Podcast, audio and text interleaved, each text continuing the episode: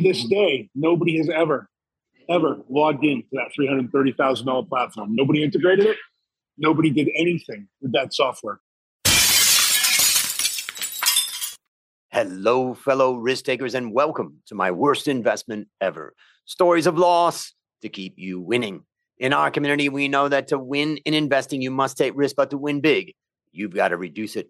Ladies and gentlemen, I'm on a mission to help 1 million people reduce risk in their lives. And that mission has led me to create the Become a Better Investor community. In the community, you get access to the tools you need to create, grow, and protect your wealth.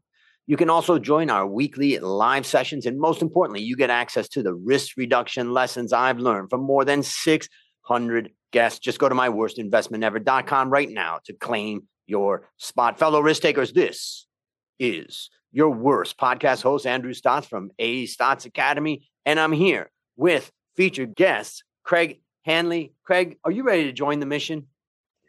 Absolutely. I'm ready to share my worst investments ever. it's through the worst we get to the best. All right. I'm going to introduce you to the audience. And ladies and gentlemen, I would like you to sit down and relax for a moment because I want to walk you through this somewhat exceptional life that Craig has lived. And I'm going to read it out as if I'm telling a story. Craig Handley is an author of a best selling book called Hired to Quit. He is a musician writing music for artists all over the world. He is a bit of a comedian who has done stand up comedy on Broadway in New York City. Craig also moonlights hmm, as CEO of his company, Listen Trust, named number one in business products and services on Inc. magazine's 500 and 5,000 list. That company does $150 million in sales for their clients and answers hundreds of thousands of customer service lead generation calls. Listen Trust employs close to a thousand awesome people, and Craig now runs a social media company called Social Close that's gone from zero to 600,000 in revenue in the past 60 days. Craig ladies and gentlemen, Craig, has cage dived with great white sharks and rappelled down Table Mountain in South Africa, driven the Baja 500 trail in Mexico, and hiked through the jungles of Malaysia. In Iceland, he snowmobiled across a live volcano, swam in the Blue Lagoon, and dove in the famed Silfra Fissure, the only dive site in the world where your dive is in the crack between two continental plates we're glad those didn't squeeze together at that time. He is also the 85th civilian in the world ever to jump out of a plane from over 32,000 feet. Out of respect, mosquitoes just do not bite this man. Craig hung out on Necker Island with Richard Branson, met Ringo Starr, and bumped into Paul McCartney before security escorted him back to his table while trying to get a selfie. And in Calgary, he had a scarf blessed while meeting the Dalai Lama, which he has since, unfortunately, misplaced, but not the good vibes that it gave him. He has partied with Akon, Snoop Dogg, and many other celebrities who asked him for his autograph because they thought he starred in Vikings or Game of Thrones, or he did not correct, of course, he did not correct their thinking on that. And for the listeners out there, Craig's got a massive beard that he's supporting. Whew, there's a lot of stuff. He served five years in the U.S. Army. He studied voice and piano in college. He's written hundreds of songs from rap to pop to ballads, all kinds of stuff. I think, Craig, I got to stop there. What an exceptional life. Take a minute and tell us about the unique value that you bring to this wonderful world. You know, as I as I get a little bit older and wiser, you know, I realize there's things I'm good at, but there's things I'm I'm passionate about and probably in the one percent. I think I'm a really gifted songwriter. I think that's my biggest passion and I think I'm a pretty good marketer. You know, I think I'm in the 1% on coming up with creativity and ways to help brands grow and create more revenue. So I happen to surround myself with people who are good at, who are experts at a lot of other things. So that way I can focus on those two things. It doesn't mean I can't do operations or some of these other things, but I try to stick to what I love at this point in my life. And there's a lesson right there, ladies and gentlemen what can you do? And let's let's say that you know between the top 1 and 10% even just being in the top 10% is amazing. And as you get older you'll move into the top 1% what is the thing that you can do ladies and gentlemen that's in that top 1 to 10% focus in on that. And that's a big lesson right there. You know one of my favorite songwriters is bob dylan. And you know i also love it because his voice is so terrible that I can sing along and sound like I'm him. But I'm just curious, like, what is it from your perspective that makes, you know, the process of writing a song something, you know, that comes out with a good, good experience at the end for the listener? I'm going to ruin music for you. For everybody listening, I'm going to ruin it. so I've studied songs going back to hit songs that were nominated for Grammys or Song of the Year. I've gone back to like the 60s and I've studied hundreds of records and I built this, I built a, a basically a process that I follow to right hit songs. So when you listen to songs on the radio, the reason they're on the radio is because they've put a lot of psychology into the records. It's not just writing a song, it's following your emotions. There's a science and a process behind it. There's five things that have to be in a record for it to make have any chance of being a hit record. You want to hear the five things? I would love to. So you've got to gather attention. You've got to grab attention within eight seconds with either a lyric or a production value. Right. You've got to have something in your record that 20,000 people would sing back to you. Max Martin refers to that as every song you need to put a little stupid in it. And that's why almost every hit song has whoa or some sort of melody that sing back. Now, in the writing of the song, every four to eight bars has to have contrast, meaning when you're feeling down, you get high. You know, when you're trying to go fast, you go slow. So you've got to have contrast to split the brain psychologically and grab the listener's attention. You've got to have emotional visuals. What that means is you've got to have snapshots of what your song is about appear in the listener's brain through your wordsmith, right? Your pen has to create visuals. And so if you listen to any Taylor Swift song, you'll never hear that someone's wearing a shirt or pants. They're wearing green corduroys and they're wearing a white dress shirt with neon buttons. And those are done on purpose. Now, the third piece is you've got to make your song conversational. 99.9% of writers write songs and they think because they've got a cool rhyme scheme. I saw her reflection in the spoon by the light of the moon. They think they've written a hit song. But no, you've got to be able to tell a story in a conversational manner that has rhymes, but also has contrast and emotional visuals. So there aren't as many people on this planet that can write hit songs because there's a lot of science that goes into them. And you've got to combine the data analytics along with your creativity to come out with a reputable record, something that's going to break through the noise.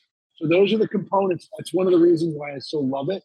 And I'm so fascinated by it because you're basically telling somebody that you love them or you hate them or you're basically telling them all these emotions and you're putting so much science into it, but it's got to come across as poetry. You know, so you've got to combine both data and creativity to come out with hit records. And so I am in love with the process of writing and coming up with a two and a half minute story written in that type of prose.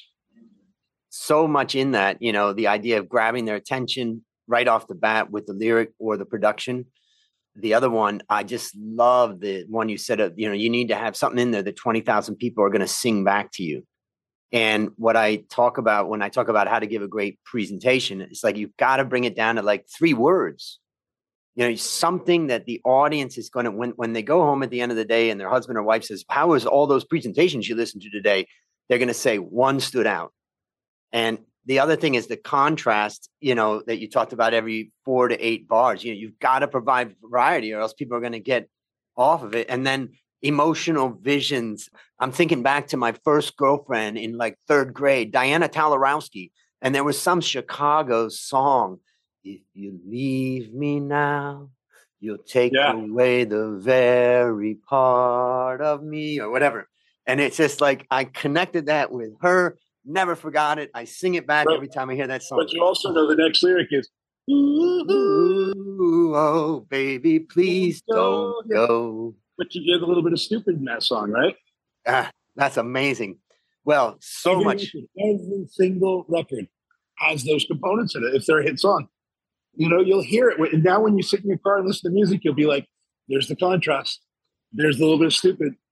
Oh my God. There's you'll you'll hear the emotional visuals. You hear it all. You'll be like, you listen to music differently now that I've explained that to you, and I apologize for that. You can't yeah. just sit back and enjoy it anymore. Yeah. Now you're going to listen to the science and and explain. You know, music has changed so much, but if I think about the way I used to listen to music, you know, I used to like turn on the the record player and I would like lie down on the ground and listen to these massive speakers around me and I would just drift off listening to let's say Pink Floyd Animals and the song Dogs, the guitar solo by David Gilmour was just so slow and just so that I know every single I can sing that guitar solo.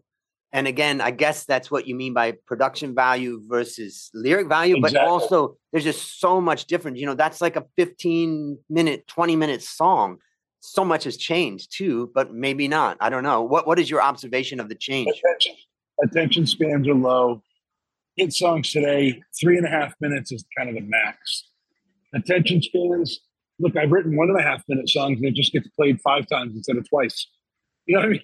It's uh kids have small attention spans. So. Yeah. Well, fantastic and fascinating discussion. And now it's time to share your worst investment ever. And since no one goes into their worst investment thinking it will be, tell us about the circumstances leading up to it and then tell us your story.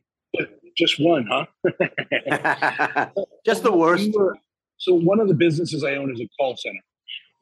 And we were paying, you know, a lot for licensing a software to do order entry. And so we thought we could invest and build our own order entry platform. So we hired a team of people to build this software. And they all, we had five people, I think, building it full time, and we were probably paying each of them around 70,000 a year. Well, these programmers told us that we needed to have this certain platform or this certain piece of software to integrate with the stuff they were building. And it was an end of year, December. We had a lot of extra cash. And they were like, well, it's normally this much, but if you pay for it today for 300 and something thousand dollars, $330,000 for the year, then we will, you know, we'll, it was actually a half million, but they were going to discount it to 330 if we paid it all. So literally on December 27th, we put, you know, trying to reduce our taxable income things. We are thinking it could be a good value. And our programming team insisted that this was the thing we needed to finish our own platform. And we were going to save a million a year by not having to pay for outside services and outside platform. So we bit the bullet and we paid the 330,000. To this day, now that was, you know, 14 years ago or 13 years ago, whatever. To this day, nobody has ever, ever logged into that $330,000 platform. Nobody integrated it. Nobody did anything with that software. We didn't have one person use it. Not one person tried to get it. And then, of course, the kick with all this is our software team never developed a product that we could actually use. So not only did we invest in 300,000 in that product, but we also invested in five salaries equal to another 350. So we basically put almost a million dollars into building our own software that never ended up producing anything. Uh, and was there a particular day that you can remember like we just lost all of this and it's it's a it's a like I can't listen to these programmers anymore and I just can't take it anymore? It was probably, you know, it was probably like October of the next year, you know, when they had had 10 months to finish everything off and we weren't just, we kept looking at what they were building and there was nothing that we thought was usable. And we were just like, you know what? We got to cut bait on this. It's, I think, you know, you pay them for two years. So we're talking, we are talking like a million dollars. And Right. And we had nothing. We had nothing. And so I was like, enough. Yeah. Let's and maybe we're not in the software business. Right. Maybe that's not what we're supposed to be doing. And how would you describe the lessons that you learned from this? I think that, you know, maybe we should have hired people who had done it before. Maybe we hired the wrong people to build it out. I think that maybe we should have paid licensing fees for the software as opposed to buying it on an annual basis the way we did, because then when people logged in, we would have paid for it you know, as opposed to just dumping three hundred thirty thousand dollars in one go. Of lessons, you know. You have to learn what business you're in too. You know, you gotta look as an artist. I've learned that I'm a songwriter. Now I can sing. I'm in the top ten percent of singers. I'm a good singer. People like to listen to me sing. When I'm in a karaoke bar, I win. But I'm not Justin Bieber. I'm not Beyonce. You know, so I had to learn that I am a better writer than I am a singer. And so I had to focus on the niche of being the writer as opposed to doing all these other things that I could be doing in music. And I think the same thing holds true in businesses. If you're a company doing X, don't try to be a company doing everything else. unless you think you're to be successful at it and you know how you're going to be successful, just just take some time and think through those things. So I think that was the big lesson. Right. You right. know, and since then we've never we've never tried to be a software company since then. Maybe I'll share a couple things I take away from that story. The first thing is my lesson in the last, I don't know, let's say 10 years is software ain't what it appears to be. And I've come to the conclusion that, you know, we're not in a tech revolution. It is not happening.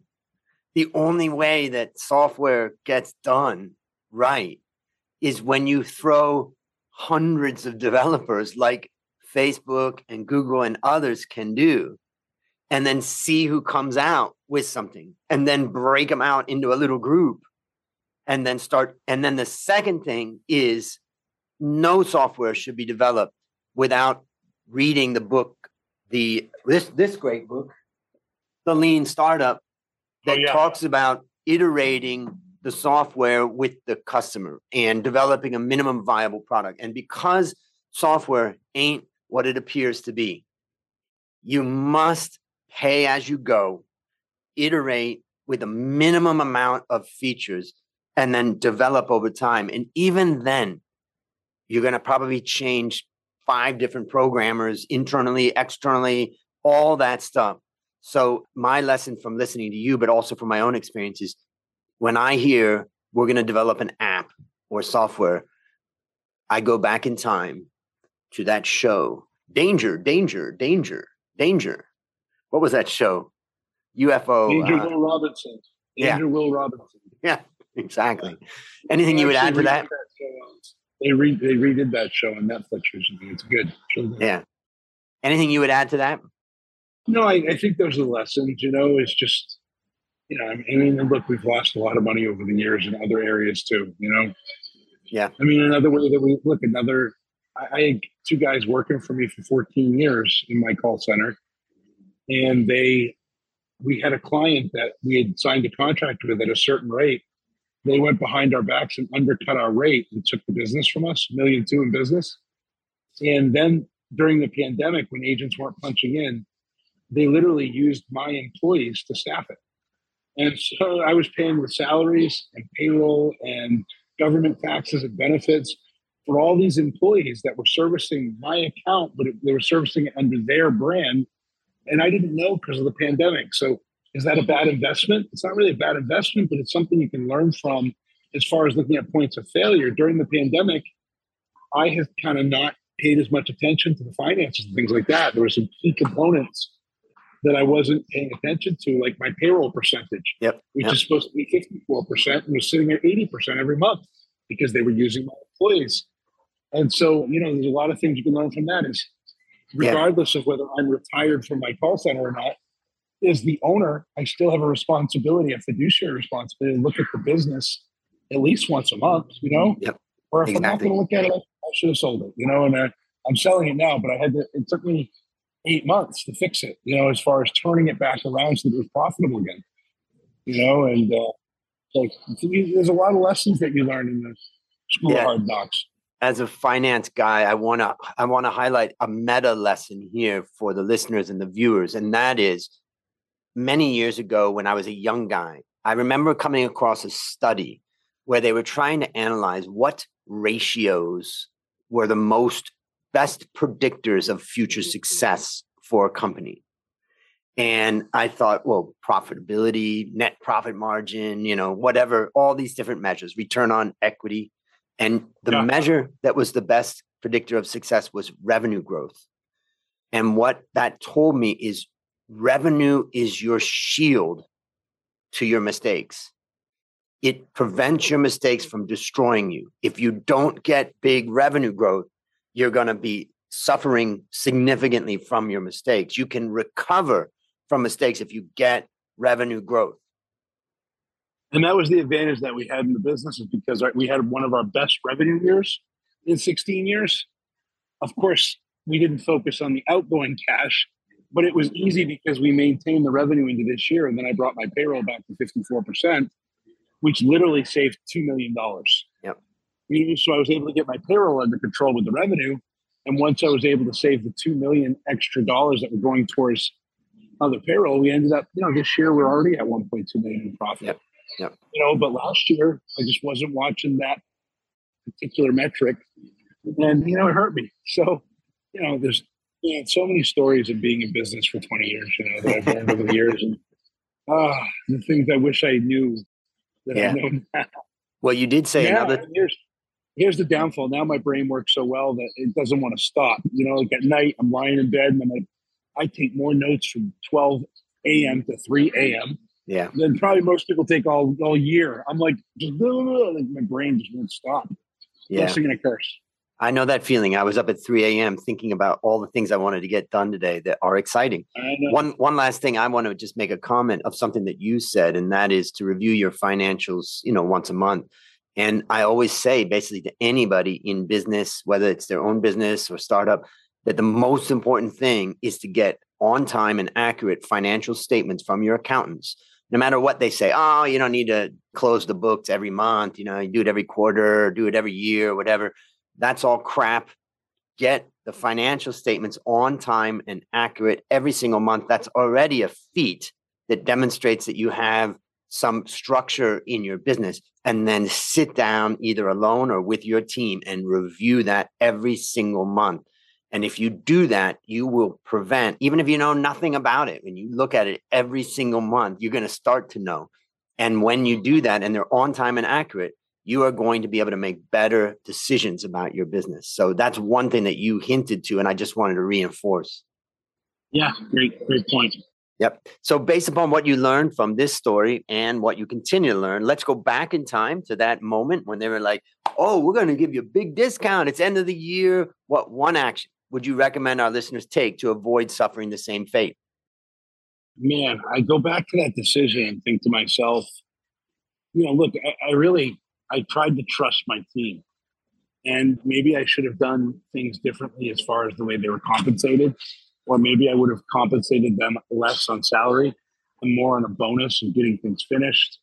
I mean, the team that was building the software should have really absorbed the responsibility of that $300,000 in some way. I mean, I could have invested up front, but it was their responsibility to deliver a finished product. So, you know, maybe I would have done things differently in how I incentivized my team to help use that software. Maybe I would have had to, I just didn't have the expertise, you know, to make that decision. I mean, I they said they needed it. I trusted them and I didn't know. So maybe I should have gotten somebody as an advisor. I think a lot of people don't like to ask for help. And I think that one of the things that you should do in your business is ask for help when you're not sure. I should have had another programmer that I was friends with in my other masterminds do an interview as to why they needed it. and Maybe he would have stopped me from buying it. You know? That's golden, golden advice, golden advice for everybody out there. You know, you're in the middle of some sort of decision, you know, big decisions in your life. Find a trusted independent person, a third party that you trust that also has some knowledge in the area. I have a friend of ours for one of my businesses. We had a challenge in our factory and he knew all about enterprise resource planning and all this software. And we asked him, Hey, could you sit down with us for just, you know, a coffee and let's just get your advice on it. And we went through all of these things and, you know, all these problems we were facing. And he just looked at us like, wait a minute, what's the problem? And we said, okay, this is the problem accounting. Then he said, fix the problem. Stop thinking about solving every problem. Stop thinking about enterprise resource planning, software, and all this stuff. You've identified your problem, fix it. And we are like, thanks. Okay, that got us really straight, really fast. So reach out for help for everybody listening and viewing this. Reach out for help. Let me ask you, what's a resource that you'd recommend of your own or any others for our listeners? as far as a book or things like that, I mean, look, I wrote a book called Hired to Quit. Yep. I think it's a great book for culture. You know, if you want to build a perfect culture within your organization, I literally started training my employees to quit and go after their own dreams. That was helpful. It lowered my turnover, but my employees all want to work for Listen Trust because I care about what they want. Mm, And so that's, of course, as far as a book goes. I know I also always like to recommend Matthew Kelly's book, The Dream Manager. And I think that's a really powerful book for people as well. right.